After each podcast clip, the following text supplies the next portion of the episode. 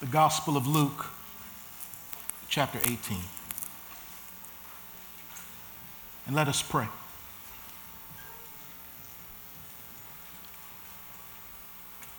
Lord, the only reason we even know what love is is because your word tells us that you are love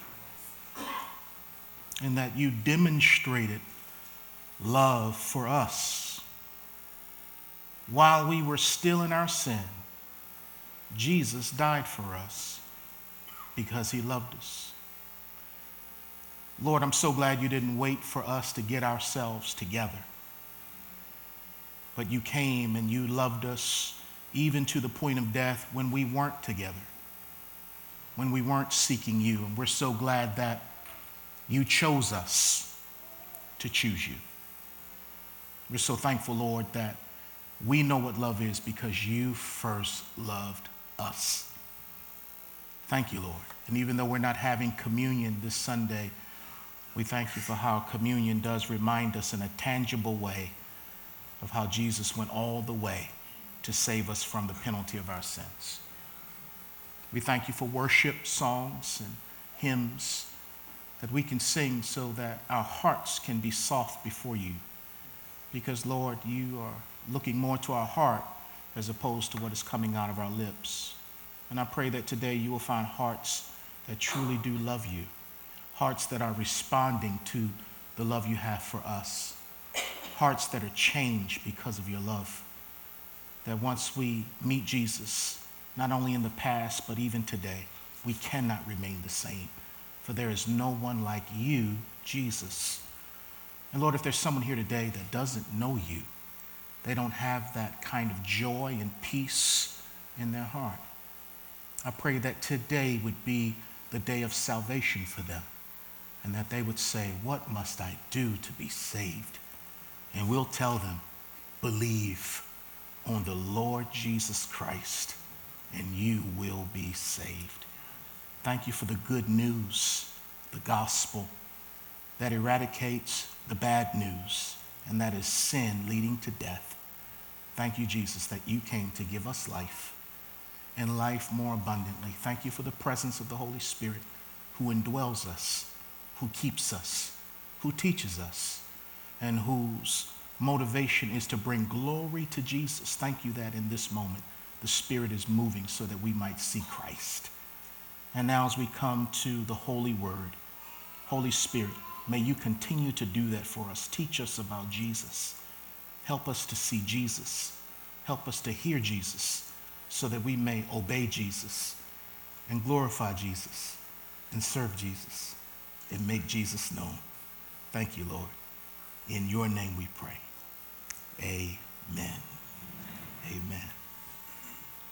In Luke chapter 18, Jesus is teaching on the subject of prayer. In Luke chapter 18, Jesus is teaching on prayer, and he uses two parables to do so.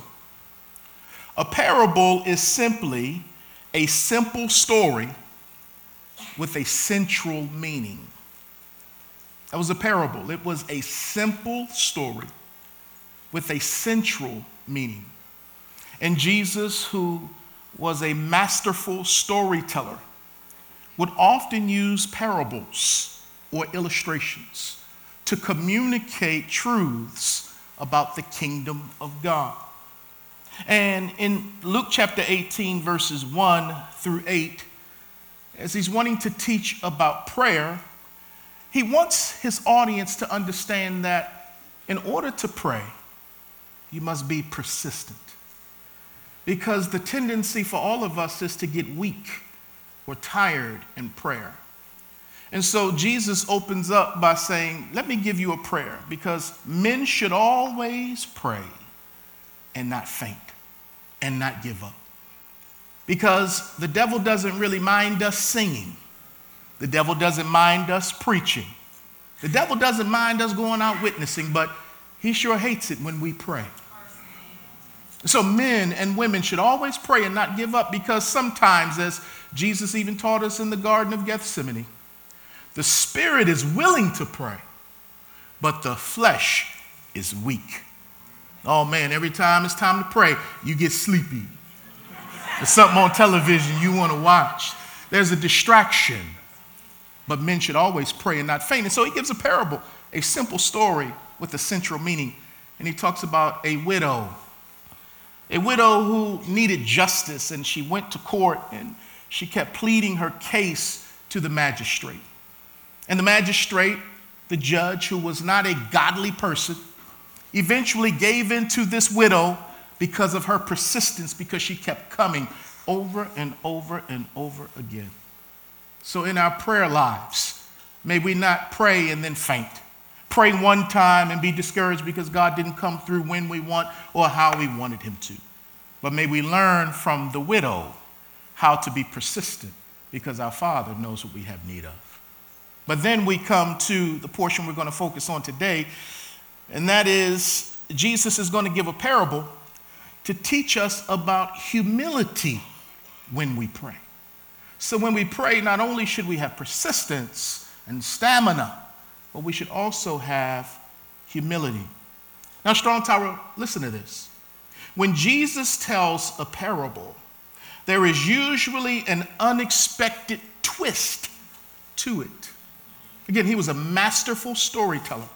The Bible says that no man had ever spoken like Christ. So he was the prince of pulpiteers, if you will.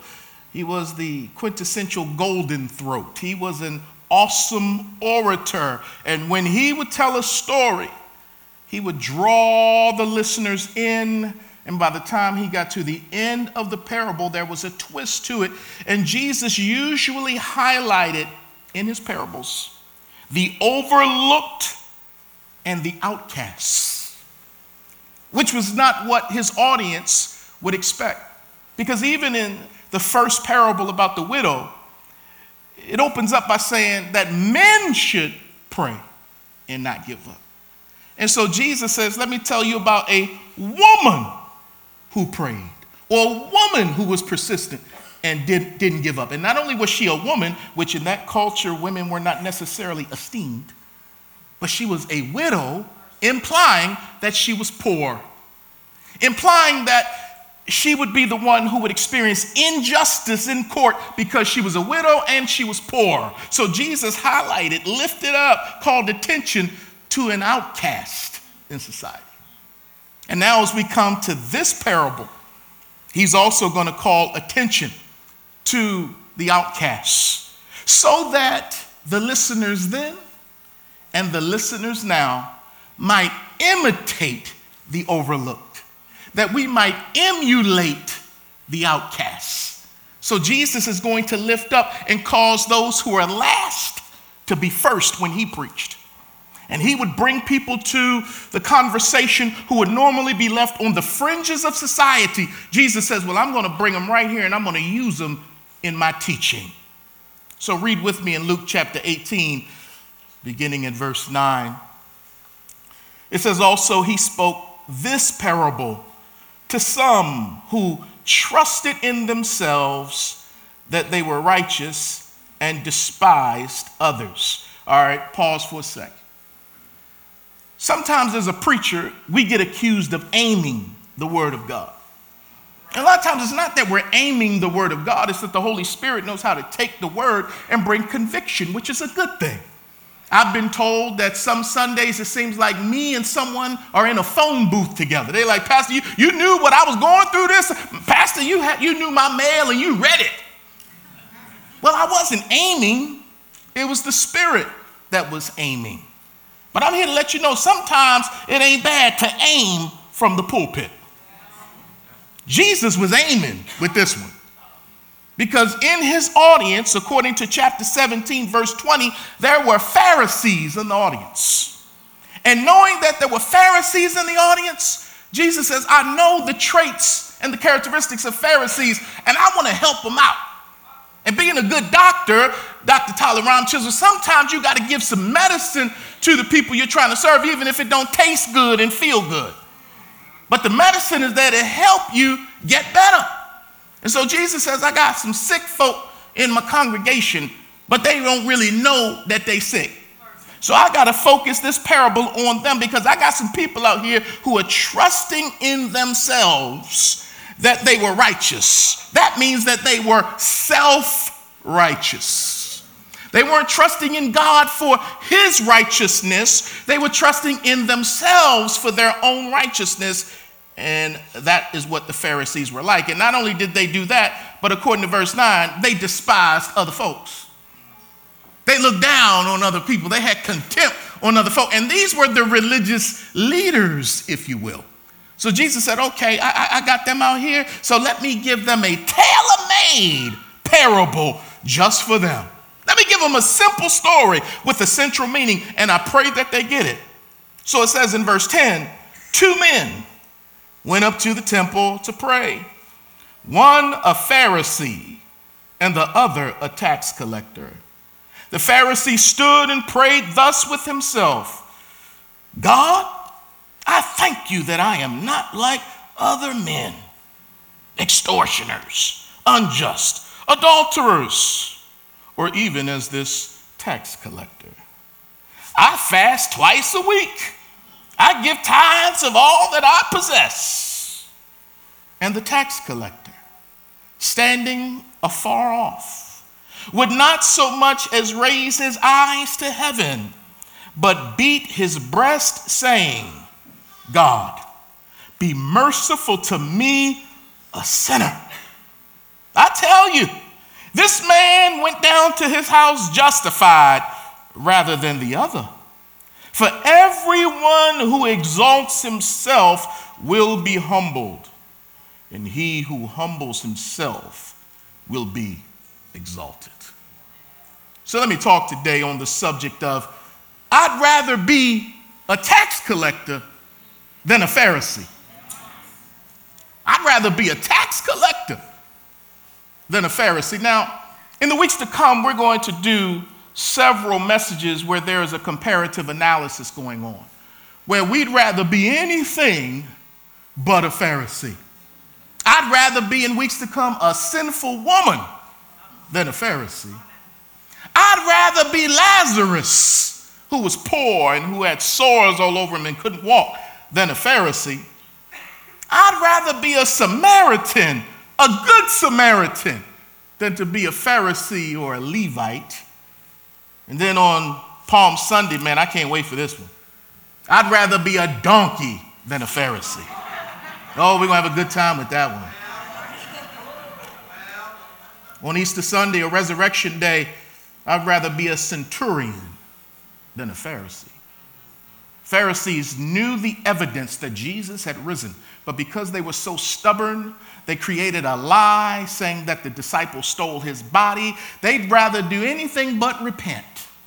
But the centurion, who watched how Jesus died, said, Surely this is the Son of God. I'd rather be a centurion than a Pharisee. And so hang with me for the next couple of weeks because it's going to get personal up in here. Because the last thing we think we are is a Pharisee. But because we're fallen, we tend to have these uh, traces of self righteousness in our DNA where we don't want to trust Jesus. We don't want to believe the gospel fully. Somewhere we got to do something to earn favor. Somewhere it's about me and it's not about God. So we're going to break down what a Pharisee is so that we may know how to repent and ask the Lord to show us how to be these outcasts and these humble people who were overlooked, the least of these. Well, as I mentioned, his audience there were Pharisees there, but not only that, according to Luke chapter 17, verse 22, there were disciples there. And so he had a mixed audience, just like we have a mixed audience today. We have Pharisees in the audience, and we have disciples in the audience. Do not turn to your neighbor and ask your neighbor, which are you? Do not do that today. But Jesus was not afraid to aim the word of God. Luke chapter 18, verse 10 says, Two men went up to the temple to pray. Here's the comparison one was a Pharisee, the other was a tax collector. What was a Pharisee? Well, to put it simply, a Pharisee was a religious leader who was known for being self righteous and haughty. They came about during the intertestamental period, and that's the time between Malachi and Matthew. 400 years of silence.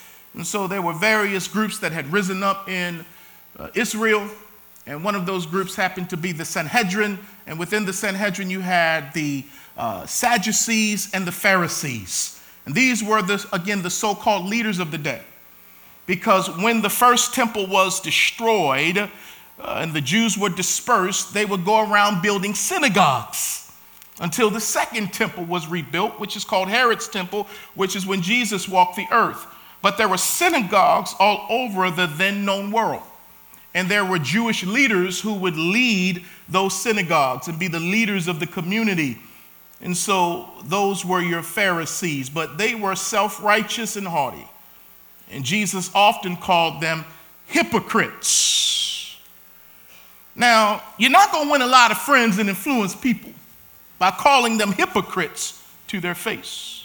But once again, sometimes the truth hurts and the truth needs to be told. And some of the Pharisees, like Nicodemus and Joseph of Arimathea, they repented when they heard the good words of Jesus.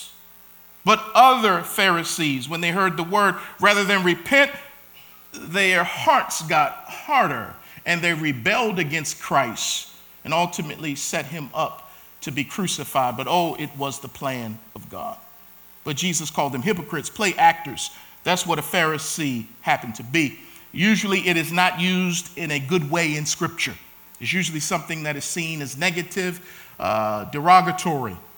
And so when we talk about Pharisees, it's usually in a negative context. But then what was a tax collector?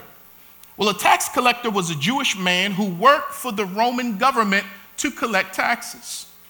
So, although the Jews were in Palestine, they were under the tutelage of the Romans because the world's power had passed from the Babylonians to the Medo Persians to the Greeks and now to the Romans. So the Romans have authority and they allow the Jews to live in Palestine.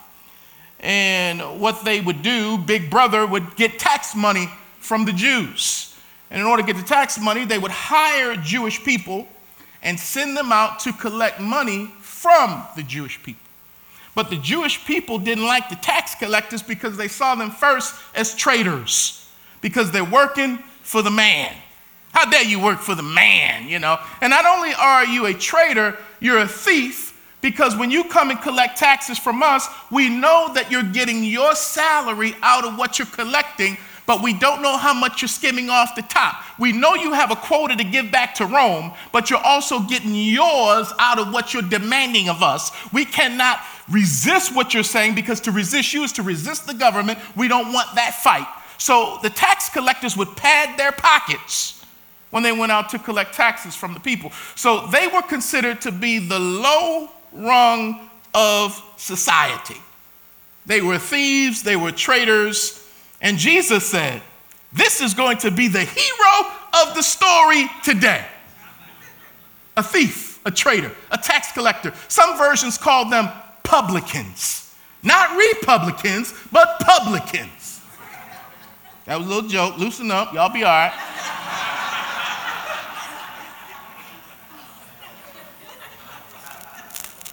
And what he's doing in this story is going to be radical. If I'm a Pharisee and I'm sitting front row listening to him talk, he's going to tell this story about two people that go into the temple, a holy place. And then he ends the story by saying that the sinner, the scoundrel, went home justified and not the religious person. Oh, my jaws would be tight after that message unless I chose to repent and say, Lord, make me like the tax collector. Oh my, oh, this is. I mean, to get it in your mind, it's like think of one of the greatest mega church pastors you can today. You know, to represent the Pharisee, not to call a brother a Pharisee, but I want y'all to get this. Imagine T.D. Jakes as the Pharisee and Flavor Flav as the tax collector. And Jesus is like, y'all need to imitate Flavor Flav up in here. Not Bishop T.D. Jakes. I mean, this stuff is radical. So let me point out quickly three flaws of being an unrepentant Pharisee. Three flaws of being an unrepentant Pharisee. Number one, there's a preoccupation with self. When we're acting like Pharisees, we're preoccupied with self. The Bible says in verse 11 the Pharisee stood and prayed thus with himself God, I thank you that I'm not like other men. He prayed with himself, meaning that he was not there to pray with God, to talk to God, because prayer is a two way street. Prayer is talking and listening. Prayer, when we talk to God, we're trying to break through to Him. But when God talks to us, He breaks through to us. So it's a relationship, it's not one sided. And so when he goes into the temple, rather than having this dialogue with the Lord who allows him to come into the temple, to come into his presence, he's up in there having a conversation with himself. He's praying with himself, meaning that he likes to hear himself talk and he likes to hear himself answer back. He's a Pharisee. And Jesus says the reason why he's in there doing this is because he must think that he's in his house rather than in God's house. Because if he was in God's house, he would be more respectful of the God of the house. But because he doesn't respect the God of the house, he thinks he's on the throne in the house. So he's praying with himself because he sees himself as the standard. He sees himself as the center of attention, as the focus, even as God. He sees himself as God. He doesn't need God. He is God. But if you called him out on it, he would say, Oh, no, I love God. But Jesus said he was praying with himself. Pharisees use prayer to be impressive. Matthew chapter 6, verse 5, Jesus said, And when you pray, you shall not be like the hypocrites, for they love to pray standing in the synagogues and on the corners of the streets, that they may be seen by men. So rather than coming to church to see God, He's coming to church so that people can see him. Matthew 23 14, Jesus said, Woe to you, scribes and Pharisees, hypocrites, for you devour widows' houses and for a pretense make long prayers. You know, some of the best prayers in the Bible are short prayers. Lord, remember me. You'll be with me today in paradise. Peter sinking in the water. Help! Jesus got him. but them long prayers, where we want to impress folk. We want to know him from Genesis all the way to Revelation. And we're going to call him by name in each book. And, and after a while, you're in that kind of prayer meeting and you just crack one of your eyes open and say, Are you finished yet? They want to be impressive. And Jesus says, when folk do that, they got their own reward. They're getting it here. This is why the disciples asked Jesus, Would you teach us how to pray? Because we saw these dudes, the religious leaders, doing it, and the way they doing it, it seemed like their prayers are hitting the ceiling and ricocheting back down. Lord, would you teach us how to pray? And so Jesus said, Okay, when you pray, pray like this Our Father who art in heaven Hallowed be your name, your kingdom come, your will be done on earth as it is in heaven. In other words, this prayer is not about you. This prayer is about Him, acknowledging the Lordship and the awesomeness of God. So when you pray, you get your attention off of yourself. So you start the prayer focusing on God, and you end the prayer focusing on God when He talks about your kingdom come, your will be done. You, you, you end the prayer talking about God. And in between, you, you say, Lord, would you help me with my daily bread? But not only that, would you allow me to forgive people because I've been forgiven? And Lord, deliver me from temptation. For thine is the kingdom, thine is the power and the glory. The prayer not to be focused on self. So Jesus said, if you really want to know how to pray, you got to focus on the Lord. Now, watch this strong tower. The word I appears five times in two verses. I thank you. I am not like other people. I fast. I give tithes and I possess five eyes. So again, it was about him in the presence of God and not about God in the presence of God. Now, the last time I read five eyes in two verses was way back in Isaiah chapter 14, verses 13 through 14, when Lucifer fell from heaven. And he kept talking about what he was going to do. I will exalt my throne. I will do this. I will do. And God says, okay, I have a will too. And I will that you be cast out of heaven. Because it ain't about you. How you going to be up in heaven? You got a little bit of shine on you because God gave you that shine. But you think you're going to outshine the one who gave you the shine? You must have lost your mind. And yes, he did because God will not share his glory with anyone. And Satan was cast out. Herod, the Bible says, he was sitting on his throne one day and he talked, he was speaking, and the people said, Oh, he sounds like a God. And God was like, Wait a minute now, hold on, hold on, hold on. I don't share my glory with anyone. I'm to have to have some worms eat his stomach out because uh, no, no, no, no. And he died. Uh, Nebuchadnezzar thought he was the man because he had this great, you know, kingdom called Babylon. And one day he's just looking out at how great he is. Not how great thou art, but how great I am. And God says, okay, let me show you how great you are. I'm going to have you eating grass like a beast for seven years till you come to your senses. Because if we don't humble ourselves, God has a way of humbling us. So I'd rather do it myself than rather than getting it done to me. So the Pharisee has this preoccupation with self. And um, it reminds me of a story of this man who received a, a, new promotion. Uh, Jerry, he was in the, the, the, Air Force and he had become a higher ranking officer. And so um, they gave him a new office and everything. And so not only did they give him the new stuff on his coat, but they gave him a new office. So he's in the new office and he's, you know, I'm the man, I've arrived. Uh, I think he became a colonel. And so uh, there was a young private outside the door, knocking on the door. Sir, may I come in? And so the colonel wanted to act like he was all that. He said, um, let me pick up the phone and act like I'm talking to the president of the United States. Yes, Mr. President. Yes, sir, Mr. President. We'll take care of that, Mr. President. Boy knocks on the door, private knocks on the door. Uh, uh, sir, may I come in? And he says, uh, Come on in, make it quick. I'm on a very important phone call. Yes, Mr. President. Yes, Mr. President. Son, make it quick. Uh, matter of fact, what is it that you need, son? The private looks back at the colonel and said, I'm here to connect the phone. Uh, uh, you're in a new office, new phone. So God will humble you. Trying to act like you all that. You ain't all that. But secondly, this Pharisee was judgmental of others. He's like, uh, I'm not like other men, and I got to thank you for that.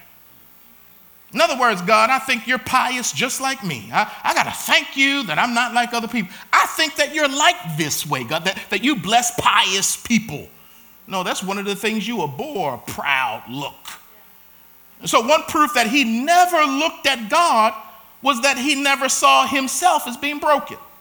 So, when you're judgmental of others, that means you're not really judging yourself.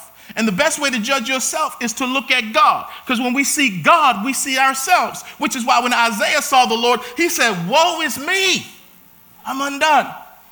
But this guy gets up in the temple and he's like, I'm glad I'm not like other people. I'm judgmental of them because I'm not even allowing you to judge my heart. So he's looking down on other people, which means that he's not even truly looking to God because the Holy Spirit will convict you if you look down on other people too long.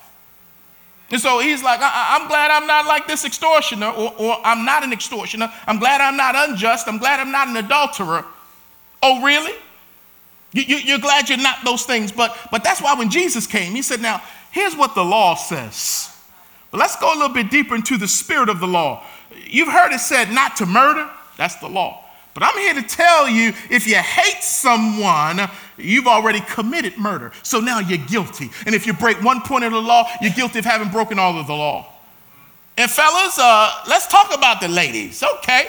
You have not physically committed adultery. Mm, good for you. Mm-hmm. But if you look at a woman and lust after her in your heart, you've already committed adultery. No wonder they wanted to get rid of Jesus. He came and messed their fun up because they thought they were doing good, living by their standard. See, when I measure myself by you, I'm always going to come out higher than you because I create the standard. But if I measure myself by God, we all fall short. And that's why you knew he wasn't looking at God in that place, he was looking at himself. So I heard it said, don't look down on other people because they sin differently than you. You may not struggle with this, but guess what? You do have something you struggle with. That's why we all have to be humble, which there's no way to walk with God unless we're going to do so humbly. But this man was also performance driven because he says in Luke chapter 18, verse 12, I fast twice a week. I give tithes of all that I possess. So he found his worth in his works. Religious people do that. Because they have to earn their salvation, they want to keep telling you about the stuff that they do. But when you're saved by grace through faith, you're talking about what Jesus did and not about all the stuff you've done to help the homeless and all the stuff you've done to help little ladies cross the street with their groceries. You got to keep talking about that stuff because you got to keep earning your worth through your works. But when you're saved by grace through the work of Jesus, you're giving him all the glory. But religion always says, Look at me. But faith always says, Look at God. So that's why we got to repent of religiosity. Anything that says, Look at me. We got to look at Jesus because I wouldn't even be here if it weren't for Jesus. I'm clothed in the righteousness of Jesus. So may I not get self righteous in the imputed righteousness that God has given me. It ain't about me, never has been, never will be. It's about Jesus Christ. And so we see that this man was performance driven. He said, I fast twice a week. Now, for a Jew in that day, you were only required to fast once a year, according to the Day of Atonement. But this dude says, Look, I fast twice a week up in here. Forget that once a year. That's not enough commitment. I'm going to show my commitment, and I may even disfigure my face while I'm fasting. I may not even wash my face or put any oil on my hair, my Jheri curl. I may not even do any of that, take care of myself. I, I want everybody to see it. I'm fasting. Oh, he must be spiritual. Jesus said, but when you fast, man, wash your face, put some oil in your hair. Don't let folk know you're fasting. It ain't about you, it's about God. So this guy not only fasted, he said, I tithe. And according to Jesus, he said, Let me tell y'all Pharisees about something. Matthew 23, verse 23. Because again, God ain't after the money, he's always after our hearts. He says, Woe to you, scribes and Pharisees, hypocrites, for you pay tithe of mint and anise and cumin and have neglected the weightier matters of the law, like justice and mercy and faith. These you ought to have done without leaving the others undone. In other words, they were giving God the money and even tithing off of spices. So if they got some salt and pepper from somebody down the marketplace, they're going to cut a tenth off of the salt and pepper and bring it to the house of the Lord. So they were that meticulous because they wanted to be right. But yet they're neglecting justice and mercy. They see widows and orphans and folk getting taken advantage of. They're even taking advantage of their own parents, Jesus talked about in Matthew chapter 5. And so, so, so these folk, they have their own standard of righteousness, which says, look at me. This man talked about what he didn't do. He says, I'm so glad I'm not like those people. And then he talked about what he did do. I fast and I tithe. He talked about what he didn't do, and he talked about what he did do. It was all about doing, it was all about works. And when religious people talk at length about what they don't do and what they do do, keep in mind that it's all doo doo.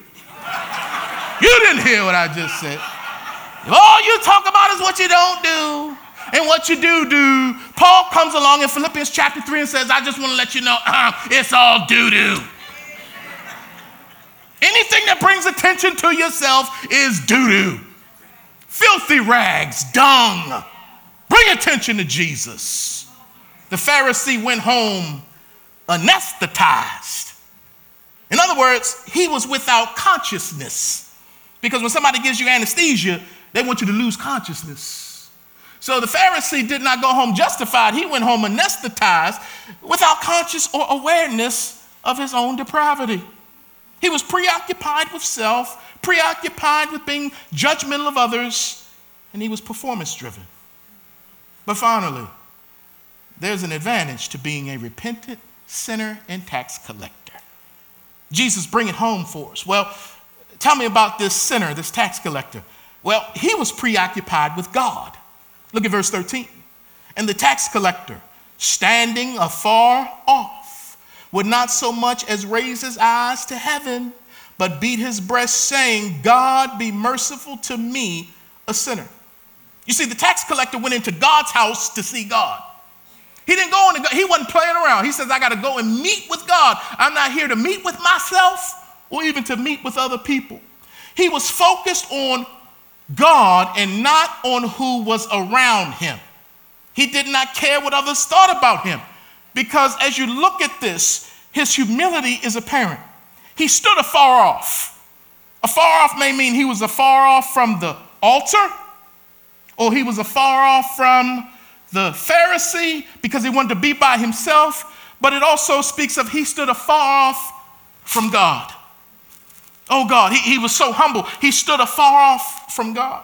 But not only that, the Bible says his head was down. He had his head down as a sign of respect and even remorse over his own sin. And not only that, the Bible says he beat his breast. And in the Greek language, it means that he beat his breast repetitively, meaning that he was grieved over sin. He was sorrowful. And God was looking at his heart and he was beating his heart. And when he spoke to God, no one had to convince him he was a sinner. He knew that he was a sinner. So he came into the house preoccupied with God and not preoccupied with himself, and it showed up in his humble posture. But then he was also judgmental of himself because he said, Lord, be merciful to me, a sinner. Literally, it means the sinner. I am the sinner up in here. In other words, I'm the worst person that I know. And like the apostle Paul who would come along, he would say in 1 Timothy chapter 1 verse 15, this is a true statement and worthy of full ex- acceptance that Christ Jesus came into the world to save sinners of whom I am the worst. That's all of our testimony. At least it should be that I am the worst sinner that I know, but God still loves me. You see, a spiritual man or woman is someone who judges all things, starting with his or her own shortcomings. It's like um, when Jesus talked about having a log in your eye. A spiritual person, like this tax collector, is going to judge himself.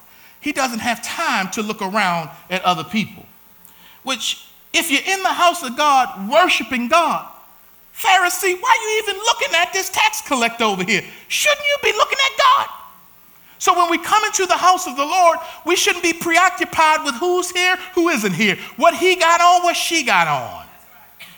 It should be, Lord, have mercy on me. And Lord, while we're in your presence, would you help me with my own junk?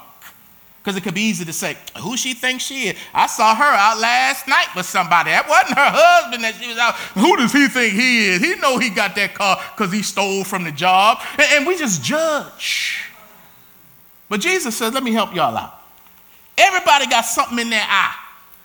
Everybody, everybody, everybody, everybody got an impediment in their eye. But the tendency of a hypocrite is to ignore the log that is in their eye, to focus on the speck that's in somebody else's eye. Now, if you notice, the log is huge here. You can see that even in the balcony. But the speck is like dust. You, you, you can barely see that. So Jesus says, now everybody got something in their eye.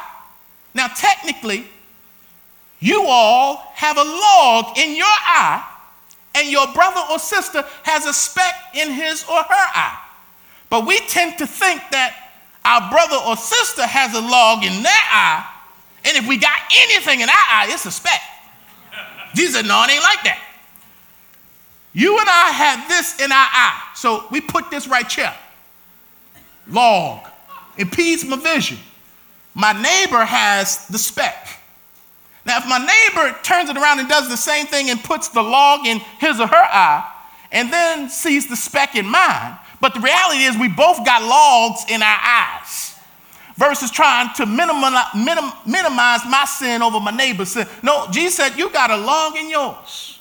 So he says, First, deal with what's in your eye, your hypocrisy, your sin, your hardness of heart, whatever the issue is. Deal with it first so that you can see clearly and even humbly to help your neighbor with the speck that is in their eye.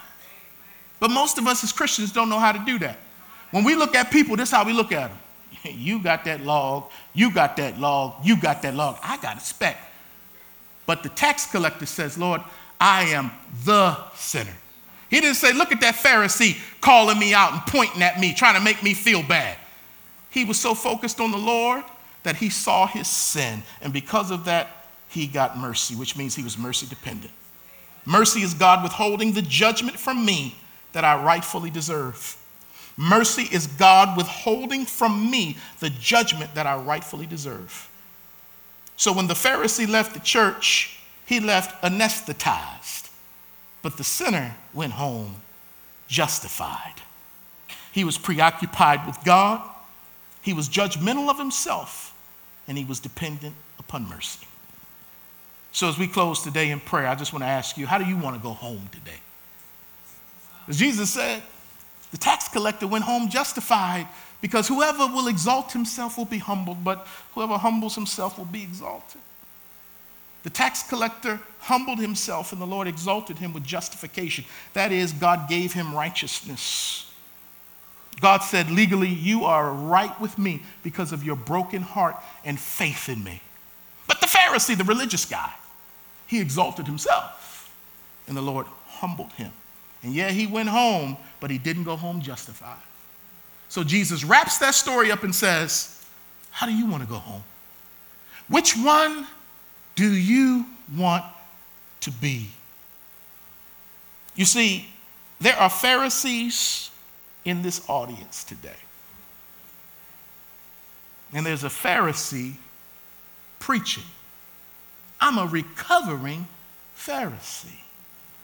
And one of the hardest things for me to see is to see myself as a Pharisee. But here's the thing if I don't see myself as a Pharisee, I won't see myself as a sinner. But oh, that's somebody else that's a Pharisee. So if we're busy pointing fingers and not pointing thumbs, the chances are that we may be more Pharisaical than we think we are. But if I could say, Lord, it's me. I'm wrong. I'm sorry for judging other people more than I judge myself. I'm sorry, Lord God, for having logs in my eyes, but not admitting it. I'm sorry, Lord Jesus, for coming to church thinking it's about me, but it's about you. You see, when babies are born, the best way for them to come into the world is to come in with their heads down.